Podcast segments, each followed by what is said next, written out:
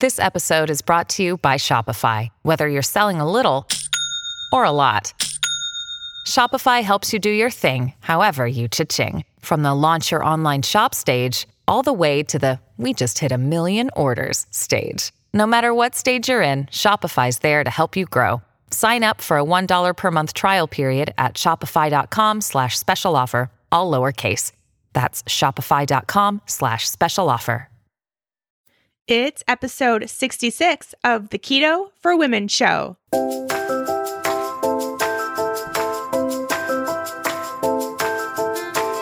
You're listening to the Keto for Women show, and I'm your host and nutritionist, Shawn Mynar. This show is designed to empower women to find their own expression of the keto diet to maximize their health and happiness. Now, let's get started with today's episode.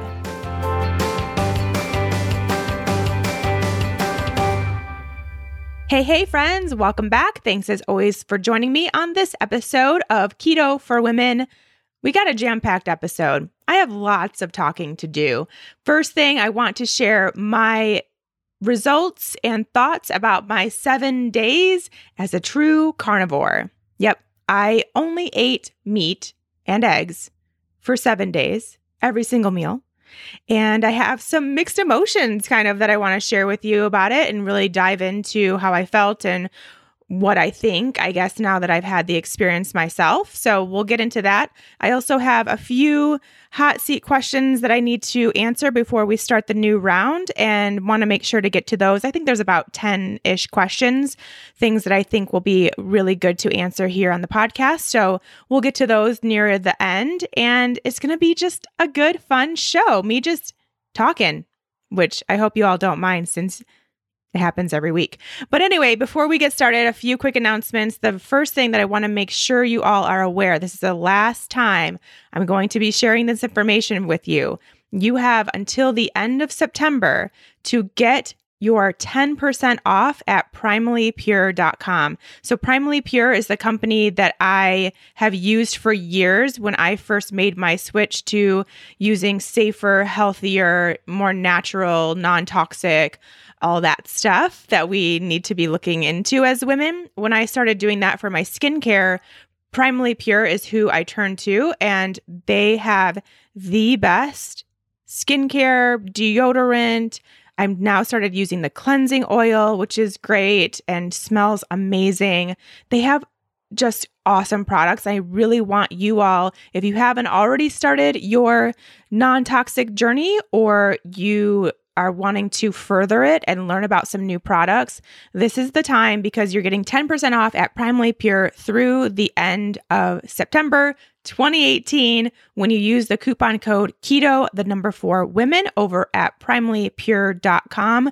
I have to tell you, like I said, I just got the cleansing oil and started using that as my nightly face wash. It's amazing. It smells so good. It works really well. It takes off my makeup, but it also leaves my face so soft. So, like the next morning, I've just noticed my face is so much softer than it used to be when I was just using even coconut oil, way softer just because of their ingredients that are specifically for the female face all natural, obviously. And then the other thing that I just started using, I've always been a fan of the deodorant. I've used it for, I think, probably four years now.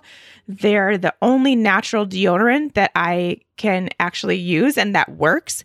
And I just started using the Blue Tansy, which is a new one they have on their list. And it is awesome. It smells so good, nice and girly, but also really, really works. It's great for if you have more sensitive skin because blue tansy is known to be kind of calming and will calm the inflammation and the irritation from your underarms. So that's why I started using it because I do have sensitive skin and it works so well, smells really good the entire day.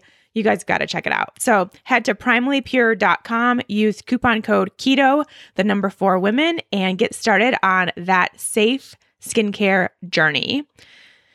Other than that, not a whole lot going on around here. When you're listening to this, it is actually the first day. Well, if you're listening to this close to when it airs, then we are probably in the midst of having our first annual Fat Burning Female retreat. So I have 16 ladies coming to Boulder to hang out with me for the weekend. We have a lot planned, some like amazing meals. Every single meal is just going to be awesome. We are hiking, we're doing a private yoga class, we're doing a private cooking class. We're walking around Boulder. I'm going to show them some of my favorite places and having some really good, meaningful discussions too, and some an emotional release type situation, hopefully, as well for these ladies. So I'm happy to talk with them about keto, but then also dive into some of the deeper stuff that we may not be addressing in our keto worlds. So that's what the retreat is for and kind of something I saved that for. So really looking forward to that. I'll let you know how it goes or how it went next week. And if that's something that you want to get involved with next time I run one, which hopefully it's hopefully it goes well and I decide to do it again. And if so, all you need to do is be a fat burning female and then you get that invitation to come to Boulder or wherever I may hold it next, which would be fun to kind of find a new place, even though Boulder's amazing. But it'd be fun for me to go somewhere else. That's happening this weekend or may have already happened if you're listening to this a little bit later. And other than that, the Fat Burning Female September class is well underway. They're doing great. Fat Burning Female self study is always open and still an option if that's something that you want to get into before the holidays, want to really make sure you're doing keto correctly and have those sugar cravings under control and feeling better about your food and your intuitive choices, then that's something that you can check out with the self study through the end of the year. And just, yeah, lots of changes happening around here, lots of stuff that I'm working on. I can't wait to share it with you all a little bit later, but not right now. Instead, let's get into my journey through seven days of being a carnivore. So, we talked about this last episode with Vanessa Spina, episode 65. If you haven't listened to that one yet, go back and listen to that after this. Just if you want to learn more about the carnivore kind of experiments that people are doing and, and what we're learning about these experiments with ourselves, at least, and if it's something that you feel would be a good fit for you to try. The conversation that I had with her is what really led me to try it myself. I had been kind of looking at it and thinking about it, but I love vegetables, as you probably all know. And I really love the ability of vegetables, obviously, to provide great micronutrients that we need as humans, but especially as women trying to become as healthy as possible. And I still believe that that is true, that vegetables provide a really great source of the micronutrients that many of us are deficient in. But meat does that as well. Good, high quality, the best quality meat will do that as well. So that's 100% grass fed, grass finished beef, which is very hard to find. Also, you know, wild caught fish that you can truly make sure is, is wild caught pasture raised pork, pasture raised chicken, pasture raised eggs, these kinds of things. Really making sure the quality is important here because those micronutrients are also found very richly in these foods and they're very easy for us to digest. So we can actually sometimes more so be able to absorb the nutrients that are in meat a little bit easier than we can with vegetables because they're a little harder on our gut to digest for some of us. Well, for a lot of us, they're harder to digest. We may have some undigested nutrients actually pass through our entire system and out in, as waste instead of getting absorbed. So that's kind of, I think, the reason why it is intriguing is because I know, and I think that a lot of people who maybe are in this holistic health functional medicine world understand that meat is a very nutrient dense food as long as it's properly raised. That kind of unfortunately goes out the window when it's conventionally raised in CAFOs or in feedlots or whatever the case may be, which is, you know, obviously the majority of our meat that's being provided to us nowadays. But when you really take the opportunity to get this good high quality meat, then it is such a nutrient dense source of the micronutrients. And that's what then leads people to understand and not be scared of taking the vegetables out of their diet for a small period of time. So that's really what led me to think that it's not something that I poo poo or don't think is a good idea. And once I more so wrapped my head around not having the crunch and the flavor. And I also, I think you all know too, I use my vegetables as like my vehicle to get more fats in my diet so that I do stay in ketosis. And not having that, all of it was kind of scaring me, not the nutrient part of it. But then I finally realized that, hey, I'm eating so many vegetables and this is so great and I love it and it tastes so good, but I feel not good afterwards. I was noticing, especially in the past, month or so, which I'll explain some of the reasons why I think this might be happening, I had been really noticing I was getting very bloated after my meals, just really any meal.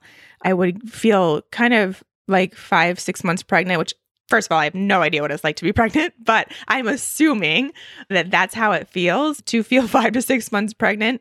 And I know a lot of you can relate to that feeling. You have this like giant food baby, or so you think but really it's just gas and digestive troubles. But I was noticing that creeping up, and it was something that I had dealt with, gosh, probably four or five years ago, something that I was really dealing with pretty badly. And I had taken the time to take out my food sensitivities, understand what those were, of course, take them out, heal my gut, do the whole protocol, do lots of bone broth and collagen and all these things to heal my gut.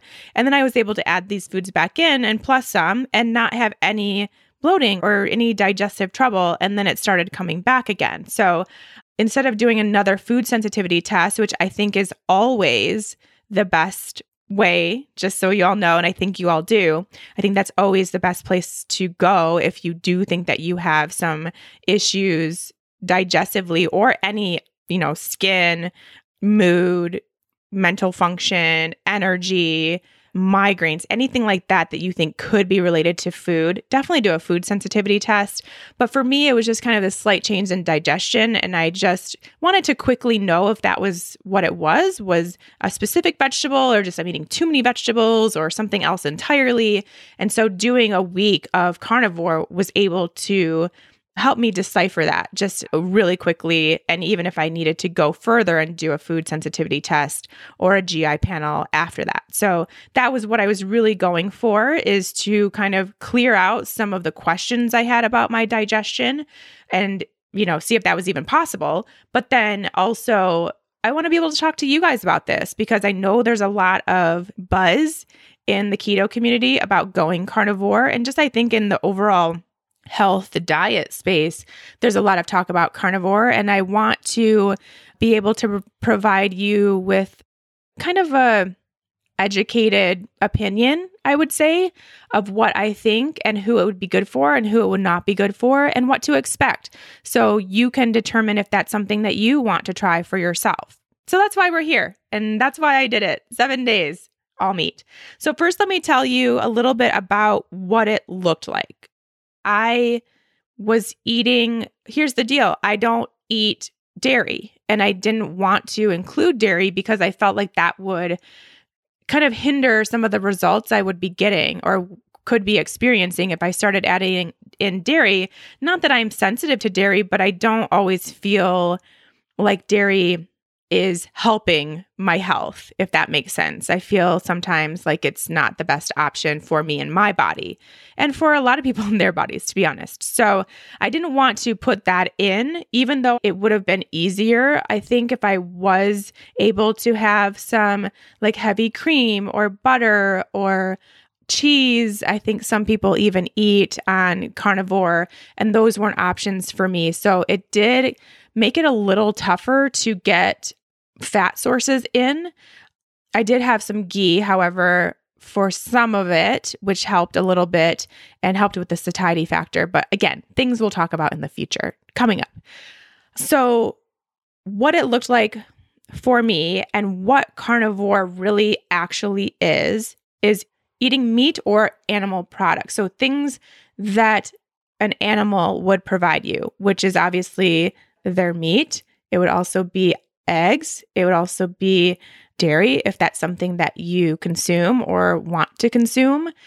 And that's it, pretty much. So, also the fats of that meat. So, tallow, lard, butter, ghee, that kind of thing. So that's what I did. And that's really what it looks like. I will say the only thing that I did continue to include was coffee. I probably could have gone without, but I felt like I had just given up so many kind of rituals that that was something I still really wanted to keep in. And it was a really good way, and really the only way besides tea in my opinion, for me at least, to get my collagen in for the day. And that was something that I still wanted to make sure I got, as far as like, I guess you could call it a supplement, was the collagen peptides that I use from Vital Protein. So I still wanted to get that in every morning. And that's the best way for me to do it is with coffee or tea. So technically a plant food, but I'm giving myself a pass on that.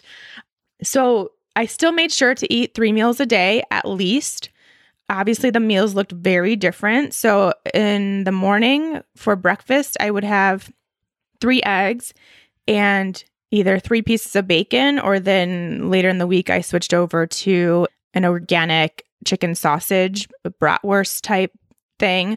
I will say that I try to stay away from most spices, but it's really hard. That made it almost for some of the meals, just you can't palate that much meat if you don't have some sort of spice or flavor to it. So I guess that would be another kind of plant-based food that I did consume were some just simple herbs and spices to mix things up. But a lot of times I just use salt and pepper too. And that really helped. But like for instance, there were some organic spices in that chicken sausage that I ate, but I needed it. so I also consumed that in the 7 days. So that was breakfast. And then, like I said, I had the black coffee and just put collagen in it. And then lunch, you know, mixed it up, but definitely ate a lot of ground beef. And I made sure to keep the fat in the ground beef once I had cooked it so that I would still get that fat. And sometimes I even added more fat. I remember one day I did add some ghee into my ground beef, and that was actually really delicious. I highly recommend that and melted that in there. I had some pork a few times. I made some shredded pork. I actually did end up going to Whole Foods a few times because we have a, a pretty decent Whole Foods here in Boulder as far as the hot bar is concerned. Well, I mean, the whole store is awesome, but we have a really good hot fire in there too. And, you know, I can find some plain shredded chicken, I can find some paleo pork and things like that that I just don't have the sauce with. So I did end up doing that a few times just out of desperation for needing more meat than I had cooked or realized I needed. We did grill and we grilled some pork chops and some ahi and some steak, which I think you probably all saw on my social media if you follow me there. What else did I eat? Hard boiled eggs, smoked salmon, that was often a lunch.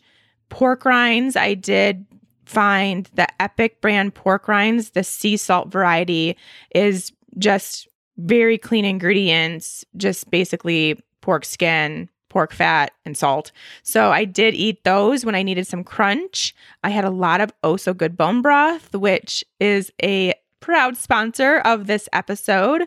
And that really, really helped. That was something I drank at night before bed to kind of get in more fats because I always blended in some ghee or tallow.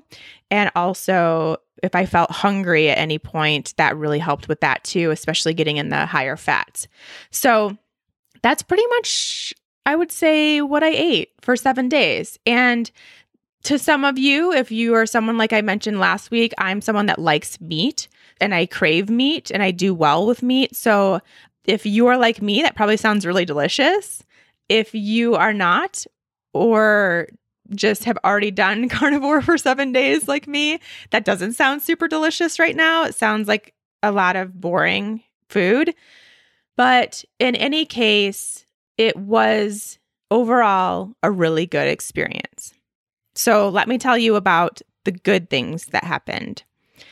First of all, like Vanessa and I talked about last week the bloating. So, as I mentioned, that was the main thing that I was experiencing with my body and with eating lots of vegetables and having that bloat happen after those meals with lots of vegetables and taking those veggies out and almost just like giving my digestive system a rest because it is way easier for most people to digest some protein, especially if it's already partially digested for you like ground beef or you know just a really light easy protein like eggs for most people, it's not everybody. So don't be upset if you don't feel you digest those things well. But for a lot of people, that's easier to digest than, say, like a giant salad or broccoli, cauliflower, kale. You know, these things that are rough, they're also rough on our digestive system. So it's almost like giving your body that break for seven days and just really letting your digestive system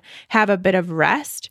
I think also with that easier digestive process also comes less gas because when we are bloated, it's most likely gas related. A lot of the times we just have our digestive system basically off gassing as it goes through the process of digesting our foods. And especially if you have a bacterial imbalance, maybe you have a dysbiotic or bad bacteria kind of lingering around, or maybe you just have low good bacteria that's throwing your balance off. Those are reasons to produce gas when you eat something that that bacteria also feeds off of. So that, or you could just have trouble digesting those foods. It could take your body longer to do so. It could just be a lot of work, and then this gas is produced. That doesn't really happen that often with meat. You know, because of this easier process to kind of digest and the lower quantity of waste that comes from meat and just animal products in general. So the reduction in bloat on a daily basis felt fantastic. And I really think that when people say, because I've been kind of posting about this all week and I've gotten a lot of comments back, and people that have done carnivore already just love it and they feel so good. And I think one of the main reasons you feel so good, especially if you're coming from a past of being bloated, is just that is the best feeling to not be bloated. To be able to eat a meal and not feel like you're shirt got tighter or smaller in the process, which I know if you suffer from bloating, you understand what I'm talking about. To not have that feeling after a meal is pretty spectacular. And for a whole week is great. So that was probably the biggest thing that I noticed. It just felt really good to not be bloated. I also I had really good energy for most of the time. There were a few days that I felt a little kind of sluggish. And I think really the reason for that is because it's very hard to eat enough food. So at the beginning, I had such a hard time conceptualizing how much food or how much protein, how many ounces of meat would be enough at each meal to keep me satisfied. And I also don't think I included enough fat in those meals at the beginning and I was eating too lean of of proteins and and not enough fat. And so my energy kind of swayed a little bit in those days. I also had trouble sleeping in the first few days. And again, for me, the number one sign that I didn't eat enough that day is if I don't sleep that night.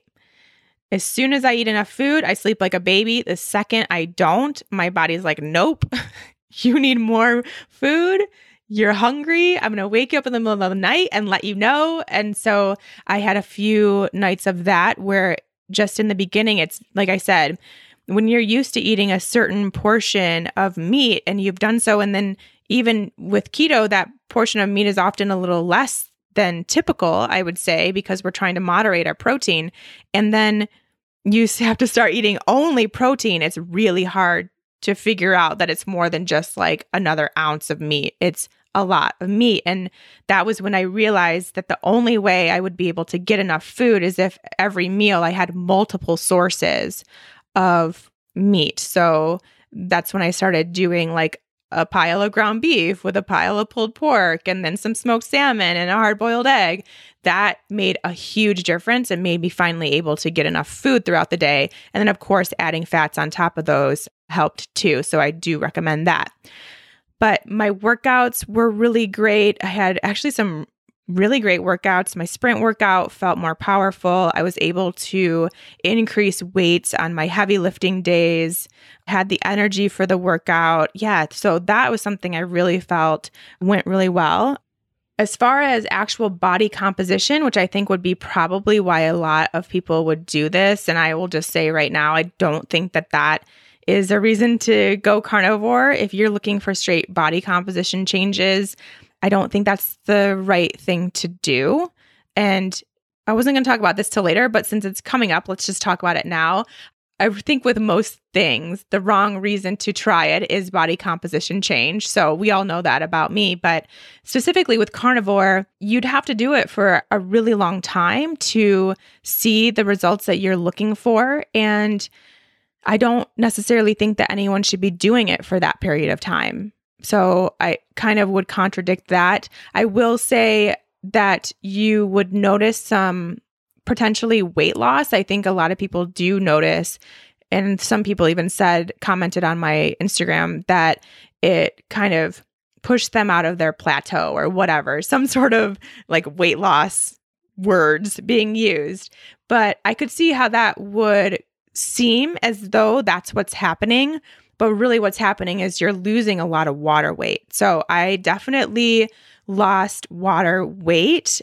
It's going to come back on as soon as I start adding in different foods and putting these vegetables back in. So it's temporary, but I think it did make it kind of hard in losing that water weight, it made it pretty tough for me to get my electrolytes in check again. And I really did have to make sure to supplement with my electrolytes, had to salt my water on occasion. And that was all something that I had really gotten all balanced out after two years of being keto and, and figuring that out. And then I had to kind of try it again and figure that out again. But I just did want to mention that it seems like you're losing weight but it's water weight in that time. I could see for sure with the increase in protein, which is something we need to talk about too, that increase in protein would help you to build lean muscle mass and restore lean muscle mass and potentially lose body fat because of that kind of metabolic change that would happen based on the increase in protein. So I could see that and, and that may be a long-term thing that happens even once you continue to add in vegetables and get back to more of a keto life instead of a carnivore life, that could be something that would be maintained. So we'll talk about that coming up too. Another great thing, and really, besides the bloat, I think this is the best thing that came out of it for me. And again, something that we talked about last week with Vanessa and something she really loved was kind of how it reminds you of your intuitive eating. For me, it was a reminder. For some people, it might be the first time that you feel intuitive with your food or learn what that means because when you can only eat meat, it blocks you, I guess is a word I'll use, even though I don't want to use that word, but I'm going to. It blocks you from being able to continue to eat beyond being satisfied or grab a snack from the pantry when you're not really actually hungry or just browse through the fridge just to see what's in there and then end up eating something just because you're bored. It really keeps you from doing that because it's just meat and like you're kind of sick of eating it by the end your end your meal and you definitely need at least a few hours before you're ready to eat some meat again. So i really have now noticed because intuitive eating is something i've practiced for several years now. It's something that keto totally gave me. But i think no matter what it's always a practice. It's always something that you have to kind of monitor and, and occasionally get a grip on again, I think, because I was didn't even really notice this until carnivore. I was, you know, kind of mindless eating sometimes. I was grabbing the jar of nut butter or getting a piece of chocolate or, you know, just continuing to eat beyond being satisfied with my meals because there was just food there. Just as I was packing up my leftovers, I'd continue eating the vegetables or something like that, even though I wasn't hungry. And I think that that stuff kind of always is there and can happen really easily because it's just mindless stuff and we're not even thinking. We're just kind of doing it. it becomes habit. So it's like, oh, it's three o'clock. It's time for my piece of chocolate. But you're not actually hungry for it. And you don't actually want it if you really think about it. So I do really think that put a ton of stuff into perspective for me as far as kind of re engaging with my intuitive eating practice, which I love using that and that word. It is something that will always just kind of need to be maintained and, and thought about it. It's not always going to come just right away, and nor should it, because it's a learning experience all the time. So that really, really helped me in just realizing how much I eat mindlessly and how many times I would have potentially kept eating beyond satiety if I had more than meat on my plate. So that was a really, really great thing to come out of it and something that I will definitely have changed over seven days is now really getting back to my intuitive eating roots and understanding what I actually want, when I actually want it, what it feels like to be satisfied and not overly full or not overly hungry and just getting back to thinking about all of that and and what foods actually sound good. So that is really really exciting for me and really truly would be one of the biggest reasons why I would tell you to potentially consider doing a week of carnivore is if you feel like your intuitive eating has either maybe not come yet or kind of gotten lost lately, then that would be a good reason.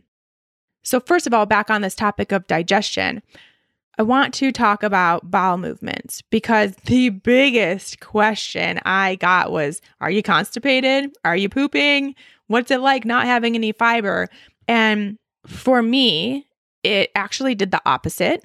And for the person that I was doing this with, it actually did the opposite. So I don't see constipation being an issue with carnivore. It could potentially maybe be for the first day or two, maybe even three days while your body's adjusting. But it's so ingrained in us without much research at all. And actually, there's research towards the opposite that we have to have tons of fiber if we're constipated. Like just pound the fiber and it will push your waste to the point where you can go to the bathroom. However, like I've said before, but needs to be repeated, there is a really tight sweet spot for every single person about the amount of fiber that is right for them. Yes, a certain amount of fiber will bulk up your stools, will help it kind of make its way to where it needs to be. But beyond that, then you're just like clogging the pipes. I'm just going to give the toilet example because we're talking about this. But you know, there's a certain amount of toilet paper that's just right, right? Not enough, not good. Too much, you're clogging things up. And pretty soon you're going to have to call a plumber. Same thing goes for your digestive system. And so for me, I think not having any fiber or little fiber that week wasn't really an issue and actually, I could use maybe a little bit to bulk up my stool to maybe slow it down a little bit. But I don't need to pound fiber to go. And I would actually challenge anyone who is dealing with constipation to reduce your fiber and see what happens, or go carnivore and see what happens. I'd be very interested to see that. Again, this is complete speculation. I have no idea. It could just be kind of a two person random thing that happened, but I would just be interested to see how that goes. And like I said, I was kind of doing some research on carnivore and and everything over the weekend and I did find a study that said that a zero or low fiber diet cured constipation, or I can't remember what the terms were, but reversed constipation, I guess we will say. And I will even link to that study in the show notes if you all are interested, because it was really cool to find that out. But of course, just side note, there are no studies, at least that I could find, related to a carnivore diet that were of any kind of interest to me. So if you guys know of any, cool, but I didn't find any. So I think really the evidence about carnivore is anecdotal at this point. It's all people, lots and lots of people feeling really good doing carnivore. Before we move on with this episode, let me just take a minute to remind you all about the healing power of bone broth, and more specifically, Oh So Good Bone Broth, who is a proud Keto for Women sponsor. Bone broth is the best, most nutrient dense way that you can go to heal your body and heal your gut and improve your skin and nails and hair. The amino acid profile in bone broth is absolutely incredible, something we all need and a lot of us miss on a regular basis. Not to mention those micronutrients, the vitamins and minerals also provided naturally in bone broth that work to heal your gut and also to heal your immune system and to keep you healthy and well. That's why we are recommended to drink broth when we're sick or when we feel ourselves getting sick.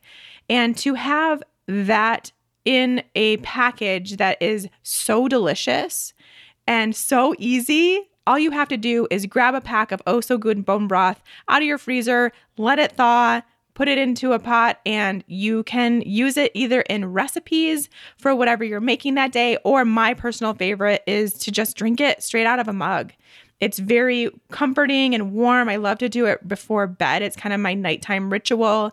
It calms me down, makes sure that I'm nice and healthy heading into bedtime, and I have those nutrients ready to go. Oh So Good Bone Broth is 100% the best tasting broth out there. It is the best one I have ever had. I've tried them all.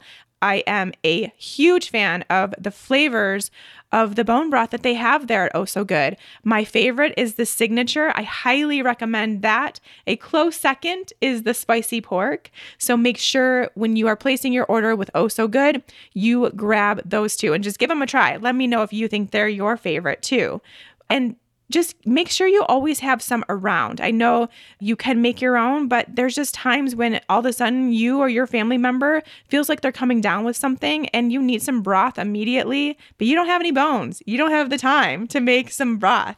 And it's just really nice to have that in the freezer ready to go for whenever you or your family needs it, which really, honestly, it's an everyday thing.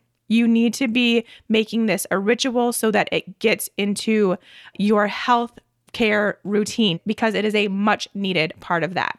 So head to ossogoodbones.com and get $10 off your order when you use the code keto the number for women. That's O S S O goodbones.com and use the coupon code keto the number for women to place your order get $10 off. Make sure to try all those flavors. Try the soups too. They are phenomenal and so easy to pull out and have around for a quick dinner. Uh, just so great. Everything's so good there. I promise you're going to be obsessed. Okay, what else do I need to tell you? Oh, also, I did test my ketones and my blood sugar for some of the days, not all of them, because quite frankly, I got sick of poking my finger that much. My ketones were always in the 0.5 to 0.8 range, so lower than usual for me, but not something I was at all worried about. I felt really good. I was definitely in ketosis. I could feel that ketone energy and the ketone power. So that was nice. My blood sugar I think the lowest it got was like 78, and the highest it got, which would have been right like an hour after a really high protein meal, was maybe like 94. So, no issues with blood sugar whatsoever, eating that high protein diet. And, you know, my fat definitely was reduced because for me, my primary fats are coconut oil, avocado oil, mayo, avocado oil dressings, those kinds of things, which are not part of carnivore. So I had to rely on basically tallow and ghee. So I think that kind of is is potentially what caused my ketones to be a little bit lower and would potentially also cause my blood sugar to be a little bit higher because we can think of those fats kind of the higher fat diet you're having, even with a high protein diet, will definitely dampen down that blood sugar impact that even the protein would have. So I could have gotten my blood sugar markers even lower post meal if I had had a little bit more fat at that meal. All right. I think. Oh, we need to go back to the digestive things I was going to tell you about, besides the changes in stool. Also, because of the lack of bloating when just eating meat, it leads me to believe that either I have a specific sensitivity to a vegetable, which I don't think is the case, but could be possible. And so if you're doing this carnivore at some point and that is the case for you, that is a possibility that you have a food sensitivity to something that you took out. And that's why you have lost the bloating. But I think for me, because I have just plates and plates and plates full of vegetables every day, it's just the sheer quantity of vegetables is too much for my digestive system to handle. So I do plan on reducing the overall amount of vegetables I eat in a day. Not by a ton because I like I said, I think meat is a great source of micronutrients, but I think we still need and should be getting the micronutrients and the phytonutrients that we can get from veggies too. So that's why I don't recommend carnivore long term. So I do and will go back to eating lots of vegetables, but definitely moderating my portions at each meal to see if that helps. I am also going to be reintroducing foods a little bit systematically. So I'm going to be doing like groups of vegetables. So all squashes and then all leaf lettuces and then all like root vegetables, just kind of grouping them up a little bit to see if I do notice any changes with the group.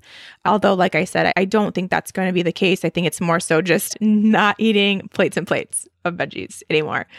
And then from there, if I continue to experience anything digestively, then I will be doing a GI panel and a food sensitivity test because it is possible that I could have experienced some die off over the seven days of carnivore too, if I do have something specific going on in my gut, like some sort of pathogenic overgrowth or candida overgrowth, parasite, something like that, then doing carnivore would probably cause some die off symptoms. And that could have been the reason for the changes in my bowel movement. So I'm going to keep all this in mind and see how things go as I progress slowly back into a regular keto diet. So today is the first day that I am not carnivore and still had the same exact thing for breakfast as my carnivore days, but for lunch, I will definitely be adding in some veggies and some coconut oil and things like that. And we'll see how, how it goes with smaller portions.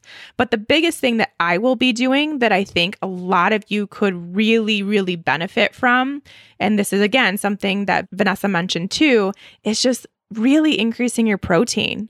I definitely will be eating a high protein keto diet, which sounds totally not allowed, not possible, but it is. And I think more of us need to understand that that it's not so much your protein levels that you need to really worry about. It's just really making sure that you're getting a, a sufficient amount of fat along with that protein to get you into ketosis and to produce ketones and keep you there. But that protein can be a lot higher for a lot of you. And not all of you, keep that in mind. Definitely something you're going to have to test for yourself. And doing the blood sugar testing after your high protein meals and doing the ketone testing throughout the day too is a good idea. But most of us are eating too low protein. And I will say that I still believe that lower protein level is good to get into ketosis. If it's the first time you're trying to get into keto and having trouble and you want to make sure you're doing it correctly, I still believe lowering your protein level for that the few weeks to maybe a few months while you're adjusting and your body's adjusting to being in ketosis is a great idea. But I think from there, once you've established this lifestyle and you're keto adapted, I think there's a lot more room for flexibility with our proteins than we are allowing. And especially as women, and especially as people who want to, I think most of us, if I'm, you know, being fair here based on the questions and everything that I get, we want to have a really strong metabolism.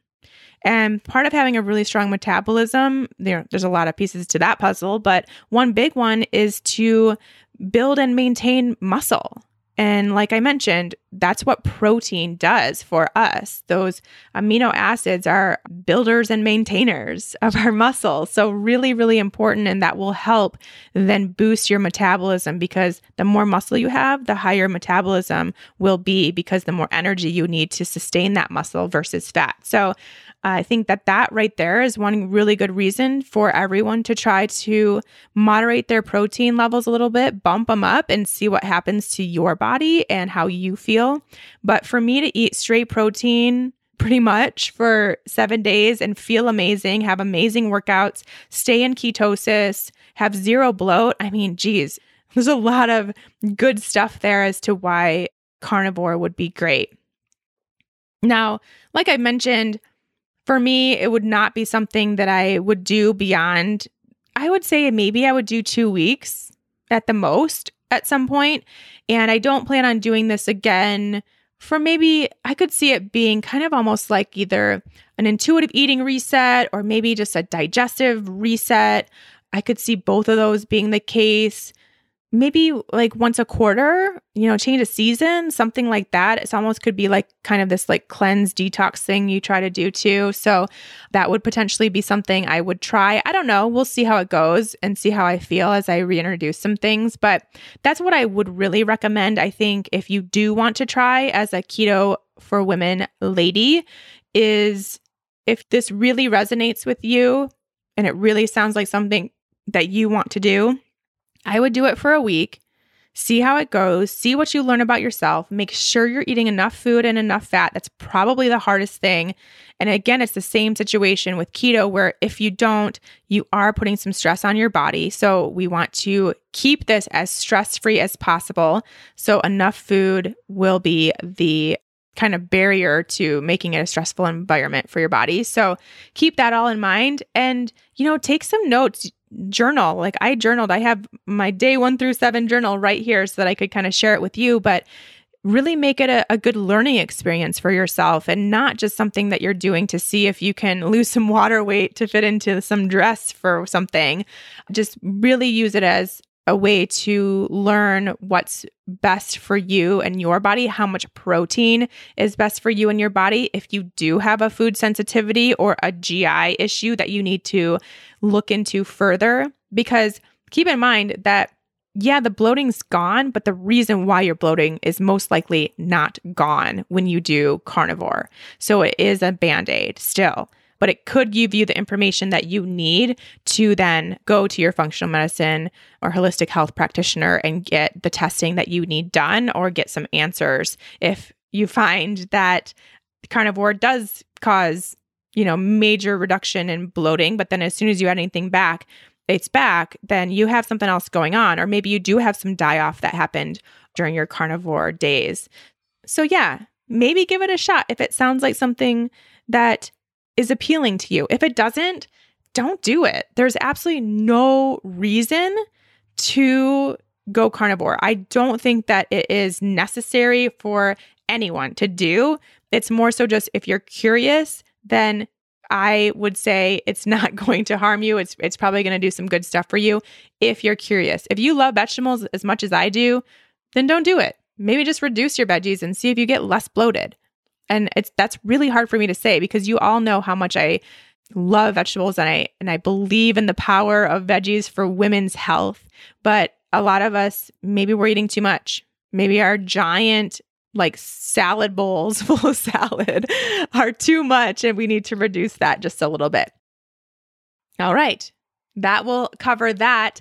Let's see. Oh man, this is going to be like straight up lightning round. I'm going to try to get through these 10 questions that I got for the Keto Hot Seat edition. Last time I asked for questions, I did allow for them to be emailed, and I kind of forgot about them, to be honest, and was reminded by my assistant that I still had these questions. I did read through them so I could find, because when people email, they have a tendency to email things that are more personal or more specific to them. And we really want to keep these hot seat questions something that people listening would get out of and not just a response for that specific person and nobody else has any benefit to that. So I did read through them. I made sure that they were short. I made sure that they were pretty general and something that you all would take something from it. And that's why we have 10 here before we move on to the next round of keto hot seat questions. Okay, so let's get through these. I'm a high level swimmer my specialty is sprints, butterfly. The thing I've noticed is that keto is making me slow both in training and most importantly during races. I cannot seem to generate the fast speeds I normally was able to do. I have four to six major galas a year, with two of them being the most important ones. It's a typo. This is breaking my heart because I'm improving with my GERD and lots of other gut issues, but my swimming is suffering. So she is asking how can she start feeling better endurance wise with her workouts, her endurance swimming. And I think a lot of you are endurance trainers. And I think we could get some good benefit from answering this question. I would say the most important thing is, you know, I'm very curious if you're fully in ketosis and at a good solid state of ketosis, if your body is actively using ketones for fuel, I really want to make sure that that is the case for you and that you are getting enough food and getting enough fat again, those are kind of the answers to a lot of questions that I get, but I still think we're having a hard time, you know, with with that especially being as active as as you are, you've got to make sure that you're fueling now with fat and not body fat, dietary fat. Yes, the body fat will also be your fuel source, but you've got to make sure that your fat is high enough every day, no matter if it's a training day or an off day or whatever day. But really bumping that up and getting into a nice deep state of ketosis because then these races you will be fueled with ketones and a nice good level of ketones. Now, since you are also a sprinter, it may be a case where maybe a little bit of carbohydrate before a race would be a good idea where you're going to be doing sprints or even a practice where you're going to be doing sprints. Just a little bit, maybe like a half a sweet potato or something like that might be helpful for those to kind of get that initial glucose pumping for that high intensity training and then, you know, using ketones for the more moderate, longer paced endurance type event. All right, next, I feel full a lot quicker and I feel like my calories are too low. I used to be a grazer of all things carbs and I've come away from snacking as I know I don't need it and it doesn't satisfy my body requirements. I feel a lot better having more substantial meals where I am packing in all the good fats and protein, but I feel like I'm not hungry for the next six to seven hours from that meal.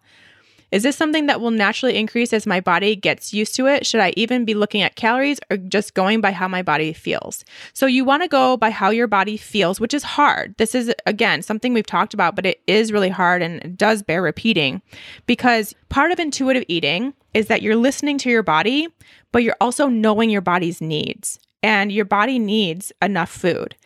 So, knowing that and knowing that's a big piece of being intuitive and wanting to get healthy is fueling yourself appropriately. There is a line that you know because you're not hungry, you're not eating enough, but you still want to make sure that you're doing what's right for you and your health. So, I'm not worried about calories. I don't think you should be worried about calories, but I think that you should include that as part of your intuitive eating where you can easily bump up the amount of food by bumping up the fat that you're eating if it's that way, because even just adding another scoop or something of some fat at your meal will increase the amount of overall energy you're getting in that day and not provide that much more as far as satiety goes.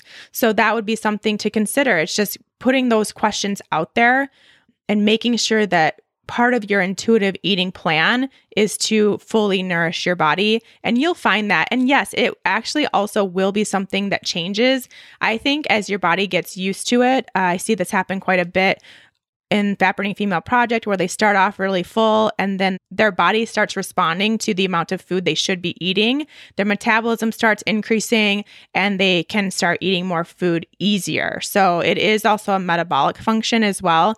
And also kind of a leptin ghrelin signaling, you know, those hormones that regulate our appetite that signaling will come back online as well as you continue to eat this way and it will make it easier and you'll get hungrier potentially or or just you know need more to be fully satisfied to make sure that you're getting enough food but sounds like you're on the right track I work out in the AM. It's a bar class, so not cardio strength training, but it's intense. My heart rate gets up.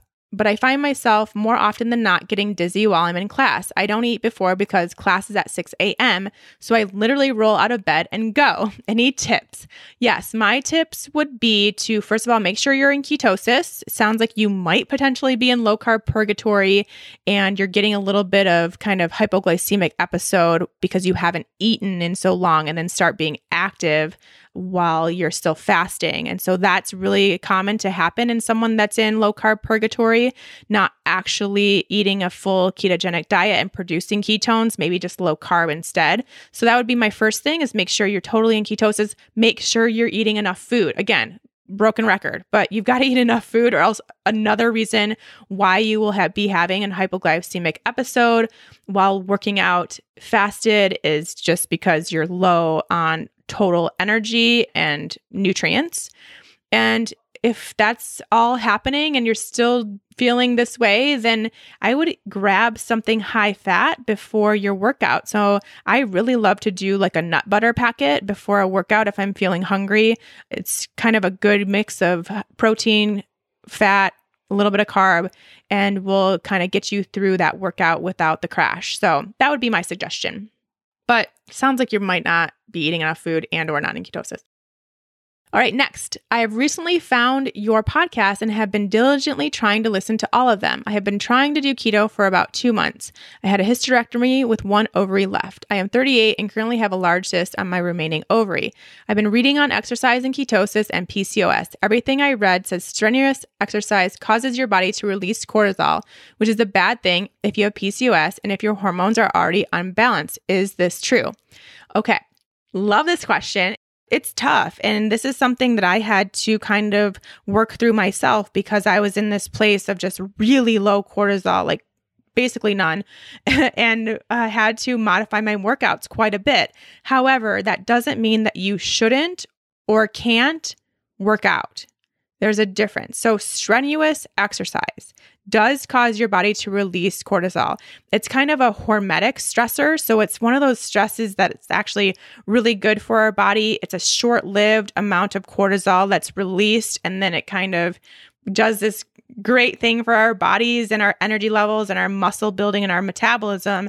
And then it settles back down, or it should. So, it is a good stressor, but if it's something, a case where you're already every single thing in your life is stressing you out, then that's not necessarily a good thing and should be moderated. But that doesn't mean it's gone. So, strenuous exercise, I would say, would be anything, get your own scale of one to 10. We all have different scales. One being like you're watching TV, and 10 being like you're finishing a marathon and sprinting after just running for two hours, trying to be the winner of a marathon. So, like, that's really intense. And you're taking every ounce of energy you have, right? So, that's our one to 10 scale.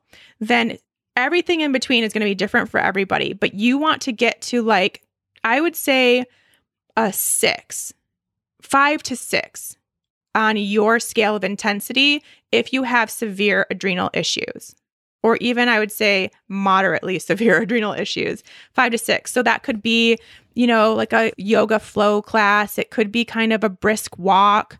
You can get your heart rate up still for sure. You definitely should still be lifting weights. That is, you can stay at a five to six on your intensity scale and still be able to lift weight and a decent amount of weight, enough weight to develop new muscle fibers. So it doesn't mean don't lift weights and they're off limits or you can only do five pounds. You can still find that place at a five to six where you are doing good things for your body and your muscle mass and stay out of that danger zone, I guess, which I don't even, it's not like if you get to a seven or eight occasionally, it's a danger zone. It's just you don't want to get there five days a week. And so then as you start healing your body and your adrenals and your cortisol levels start to regulate, then that number, that intensity number can slowly adjust. So then now you spend maybe a month or two at a six or seven on your workouts, and then you up to a seven or eight on your some of your workouts. And then, then maybe you put in some eight to nine on the intensity scale for some of your workouts as you progress and get better. So I do have the Oh, this reminds me of something else to tell you, but I do have the health and strength workout program on my website. And if you actually buy the keto diet bundle, you will get it for free. This is something I forgot to tell you about at the beginning. But right now, if you're listening to this within the first week that this episode airs, there is the keto diet bundle where I believe it's like under 20 bucks and you get I think like 45 different ebooks and programs, and there's like hundreds of recipes, like probably enough recipes to last you the rest of your keto life. But you also will get my health and strength workout program as part of that bundle.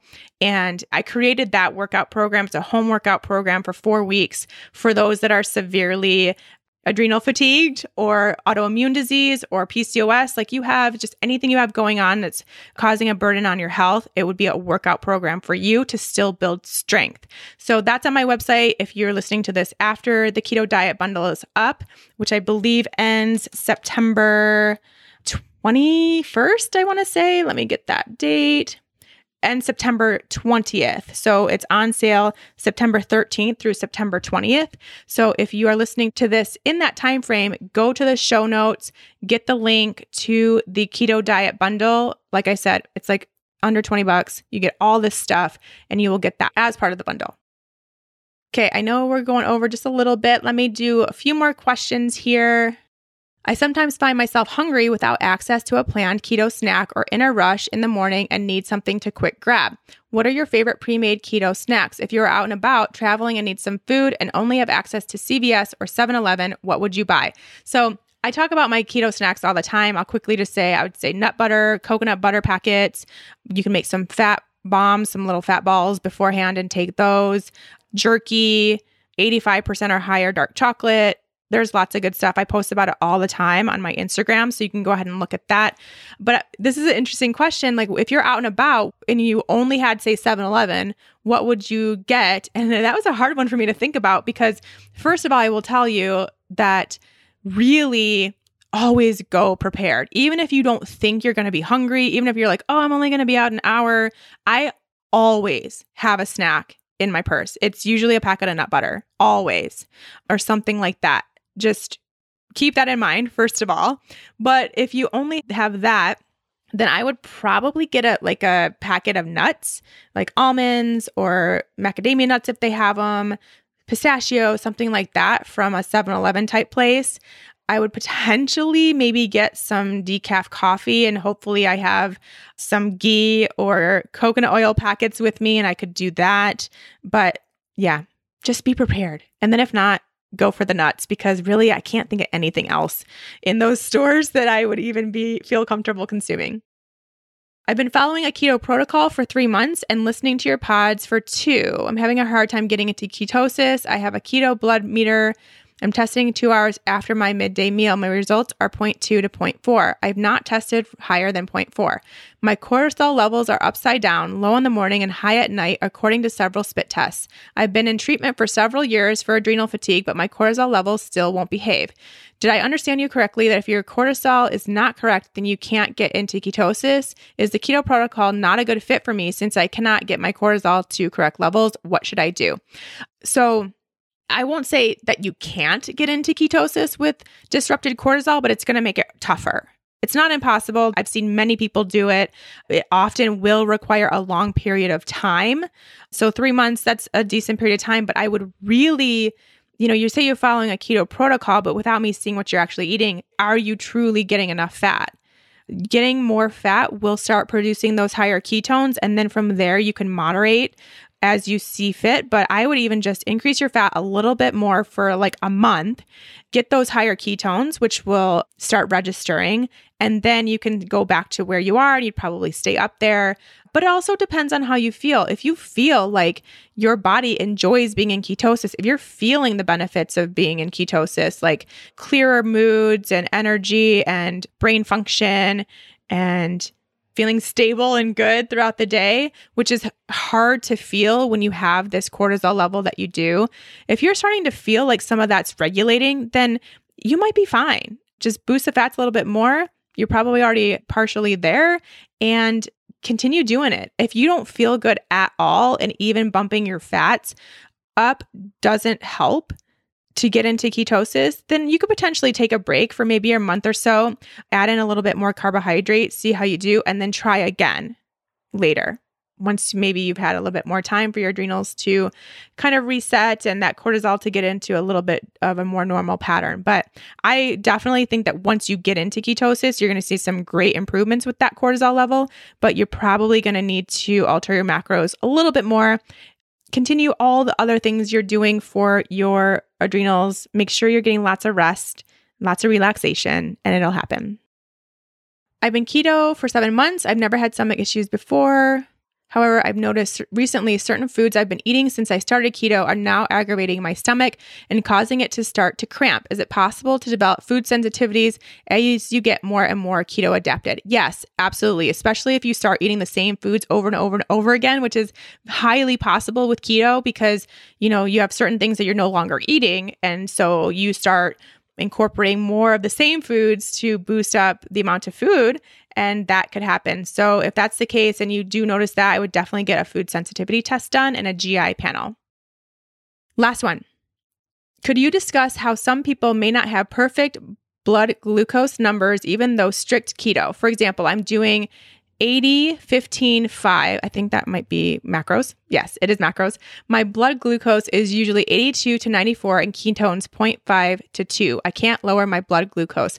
I wanted to talk about this one because again, something that is just kind of really taken hold in the keto community for no reason is that we need to have like these super low blood sugar numbers. And it is not true. And in fact, will cause and can cause more harm than good if you're constantly in this place of like super low blood sugar. So 82 to 94, like I said, that's what I had the entire time. It's really what mine always are, to be honest. And they didn't change through carnivore. Those are great blood sugar numbers. 82 to 94 is perfect. 0.5 to 2 ketones is perfect. You're doing everything great. And so please, please, please don't anyone start shooting for super low blood sugar. Please don't, because then we get into hypoglycemic issues. And then you start having a stressful environment in your body because your body needs cortisol to get those blood sugar numbers back up to where it's safe, which 82 to 94 is safety zone. You're in the safety zone, stay there. Okay, I'll end with that. I'll end on that note. All right, so now we're going to take new keto hot seat questions. I will be posting the call for those very, very soon on my Instagram and Facebook. Please make sure that they are short, that they are general, and that you haven't heard the answer to them before, if at all possible. That would be ideal. And we'll start answering those in the next few weeks. I can't wait to get going on your new questions. If you had a question that didn't get answered or maybe needs more clarification, you can always submit that next time and I'll get to those too. All right, that will do it. Thank you so much for joining me today, and we'll see you all next week.